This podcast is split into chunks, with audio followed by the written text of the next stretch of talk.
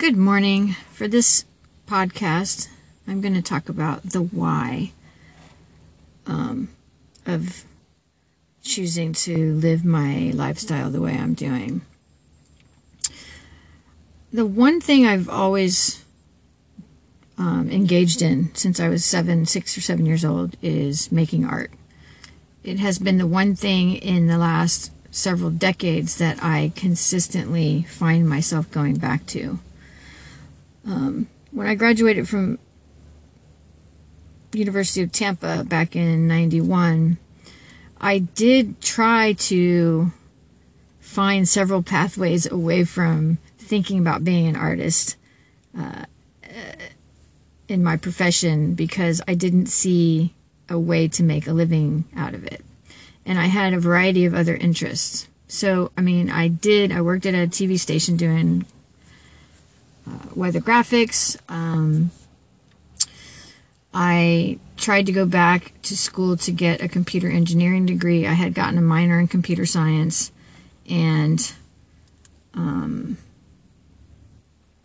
eventually I joined the Army in 1996 as a satellite communications operator. So I've tried a bunch of different things, and the one draw that keeps pulling me back every time is um, you know, just a barrage of ideas of how I can use all these other things I'm learning in art projects. So it has been the one presence that keeps me um, grounded, that keeps my mind flowing. So when I decided to go back to graduate school, that was um, in around 2000, 2001, I started applying to UCSD. And when I finally got accepted after being rejected several times, that whole decision making process that lasted, you know, over four years to the acceptance was me just, you know, sort of giving in um, and chasing the, the the only path I knew how to becoming an artist. And for me, when I was an undergrad, my professors had gone from undergrad to grad to teaching. So that was that was the the model I had in my head. So that's what I figured I would do. And I devoted everything to it. That's when I threw everything into one basket. And in order to do um, work that's good, you have to. I found that. I mean, it's really essential that you put time into it. So during that time I was um, getting rejected at UCSD, I was working three jobs for, for several years. And I had no time to actually like sit down and think and plan and render good work. I mean, I was doing it. I was spending every spare moment making work and, and trying to build a portfolio. And that whole process was really good for me it, it, it maybe grow in, in many um, different directions, but not apparent at the time, right? So just the process of just like trying to figure out how to make work, trying to figure out how to make work, getting rejected, you know, crying about it, and then, you know, getting back up and trying again. And finally, in that, in that year preceding um, getting accepted, I, decided, okay, I'm just going to quit all my jobs. I'm going to move into my car, live in my car, quit all my jobs except for, you know, one, one job. I'm going to go part time. And then that way I can have some time to spend on my work. And the, the time opened up my imagination because I had space to think and I had rest and I wasn't just stressed out from g- driving literally like working all the time and driving from one job to the next right? and then and then upset and like emotionally drained by um, you know the the the idea that I might have to live like this for the rest of my life.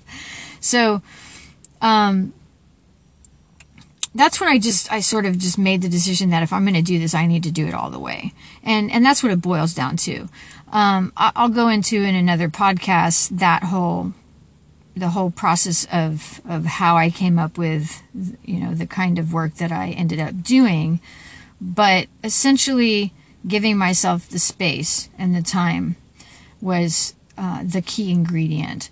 And it took trying to juggle um, multiple jobs and trying to make work and realizing that that's not, it's not going to ever uh, grow if I keep doing that. So it just took accepting that and then sacrificing that, you know, key essential ingredient um, that I think most people maybe enjoy or would find it hard to sacrifice, and that's having, you know, like a traditional place to live. So, um, and then once I got into grad school, I lived in my studio, and then I lived in a house in Tijuana for seven years. Um, and then that's another podcast why I no longer live in my house in Tijuana. But then when I found myself in San Diego again, the cost of living was so high that I just immediately was didn't even skip a beat. I was already teaching and had already had multiple high profile shows. I'd built a name for myself. And the only way I could keep that going forward was just to keep, you know, keep doing what I was doing. And the only way to do that was to just, you know, get uh, uh, you know, I got myself this a brand new SUV that was comparable to the rent that I was paying in San Diego and in Tijuana, and then I just continued to do my teaching and my making work. So you know, the type of work that I make obviously changes when when I don't have a, a larger space to work in, but at least that direction that I've chosen for myself uh, keeps moving forward. Right? I'm not I'm not having to split myself into multiple different um, directions in order to survive. So that's that's the why of it.